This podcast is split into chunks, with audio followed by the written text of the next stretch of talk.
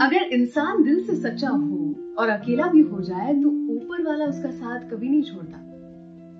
और अगर नियत अच्छी हो तो किस्मत बुरी हो ही नहीं सकती। हाय, मैं हूँ आरजे अर्चना जानी, और नेगेटिविटी से भरी हुई दुनिया में पॉजिटिविटी ऐड करने की कोशिश।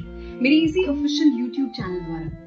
अगर आपको मेरी ये वीडियो स्टोरीज ये वायरल स्टोरीज पसंद आती हैं तो ज़रूर से मेरी इस ऑफिशियल यूट्यूब चैनल को सब्सक्राइब करें।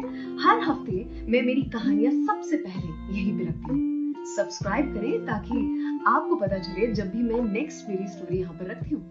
सो आज की कहानी। एक सड़क पर एक मिठाई की दुकान थी और उसी सड़क पर आगे जाते हुए एक मंदिर भी। एक इंसान अपना टू व्हीलर वहीं पर पार्क कर रहा था। लाखों भक्तों की भीड़ थी आगे। ये मंदिर की ओर चला था कि इतने में रास्ते में उसने देखा कि एक गरीब सा दिखने वाला बच्चा उसी मिठाई की दुकान के पास कांच पे अपना मुँह अड़ा के मिठाइयों को देखे जा रहा था। एक तरफ़ जलेबियाँ तली जा रही थी और दूसरी तरफ़ पेड़े बन रहे थे। इसके मुँह में पानी भी आ रहा था, खाने की इच्छा भी थी। इस इंसान के कदमों की गति धीमी पड़ गई और इस बच्चे के हाव भाव को वो देखता रह गया। कि इतने में? जो ये हलवाई था, वो दुकान से बाहर निकला, भगवान की पूजा करके। और इस बच्चे से कहा, हटो यहाँ से। आ जाते हो सुबह सुबह अपना मुँह लेके। और जब ये बच्चा हटा नहीं तो उस आदमी ने उसके पेट पर लात मार दी। ये छोटा सा बच्चा दर्द से करा रहा था, लेकिन वो वहाँ से हट गया। क्योंकि उसे लगा कि और मार पड़ेगी। वैसे मार जो उसने खाई थी, उसके लिए कोई नई बात थी नहीं। क्योंकि उसे पता था कि जो गरीब होते हैं, वो सबसे पहले उन्हें मार खाने को मिलती है और फिर खाना। वहाँ से आगे तो बढ़ गया, लेकिन जब वो पहुँचा मंदिर की ओर तो अंदर से उसको भगवान के दर्शन हो रहे थे। बाहर खड़े खड़े उसने हाथ जोड़ ये इंसान जो उसे देखे जा रहा था, उसने कहा कि यकीनन ये किसी अच्छे घर से है। वो आदमी वहाँ पर इसलिए पहुँचा था क्योंकि दो महीनों से उसे उसकी कंपनी ने पगार नहीं दिया था। अब आज अचानक जब दो महीनों को पगार एक साथ मिला तो उस आदमी ने दिमाग में ये मन बना लिया था कि उसमें से एक पगार मैं भगवान के धाम में छोड़ दूँगा। जब वो भगवान के सामने खड़ा था तो उसने कहा कि सबसे ज़्यादा ज़रूरत इन पैसों की वो बाहर बैठे हुए बच्चे को है। मैं उसकी मदद इन पैसों से करने वाला हूँ और आई होप आपको कोई एतराज़ नहीं होगा। भगवान से बात करते हुए उसने ये भी कहा कि आप उस हलवाई के साथ कुछ नहीं करोगे, उसे दंडित नहीं करोगे, जिसने इस छोटे से बच्चे के पेट पर लात मार। दी ये कहकर वो वहाँ से निकल गया। छोटे से बच्चे के पास पहुंचकर इस आदमी ने कहा, बेटा, भूख लगी है। इस बच्चे की आँखों में चमक थी।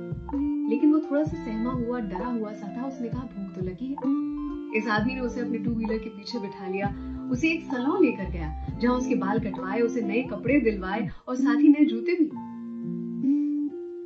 सब कुछ पहनकर जब ये लड़का उसके सामने आया, बिल्कुल सुसज्जित तो बहुत ही अच्छे घर का लड़का प्रतीत हुआ। इस आदमी को हो रहा था कुछ ना कुछ तो गड़बड़ है। ये लड़का अचानक से रो पड़ा।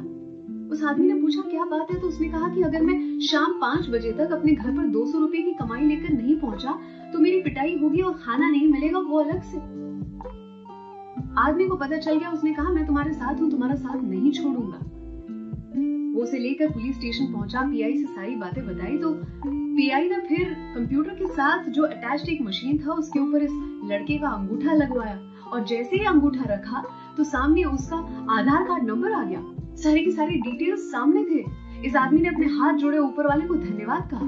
पता चला पास ही के गाँव से इस बच्चे को शायद उठवा लिया होगा। ये पीआई उस आदमी के साथ, इस बच्चे के साथ फ़ौरन रवाना हुए ट्रेन में। इस बच्चे के घर पर जैसे ही पहुँचे तो इसके माँ बाप बिलक बिलक कर धन्यवाद कहते हुए दोनों के पैर पकड़कर रोने लगे। खुशी के आँसू क्योंकि उनका बच्चा उनकी ज़िंदगी उन्हें वापस मिल गया था।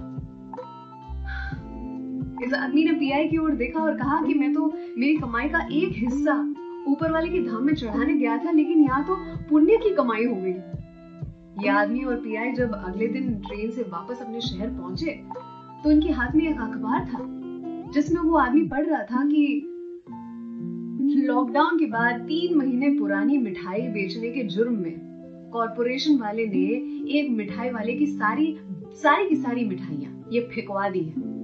और उसकी दुकान बंद करवा दी वो अलग से। ये वही हलवाई था। ऊपर वाले की याद देर है पर अंधेर नहीं। और उसकी लाठी में आवाज़ नहीं होती। साथ ही अगर आप बुरा करते हैं तो अपने नंबर के लिए भी ज़रूर से इंतज़ार करें। ये भी कहना चाहूँगी कि जो बहुत सारा बोझ लेकर चलता है, उसका डूबना तो निश्चित है। जो बहुत सारा बोझा लेकर चलता है उसका डूबना तो निश्चित है वो चाहे सामान का बोझा हो या अहंकार का अगर आपको मेरी कहानियां पसंद आती हैं तो मैं हर हफ्ते अपनी YouTube चैनल यानी इसी ऑफिशियल YouTube चैनल पे सबसे पहले रखती हूँ मेरे इस चैनल को जरूर से सब्सक्राइब करें एंड कमेंट करें अर्चना की ओर से सलाम दुआ वणकम प्रणाम सत श्री अकाल કેમ છો સારું છે વિશ્વ આખું મારું છે अर्चना की ओर से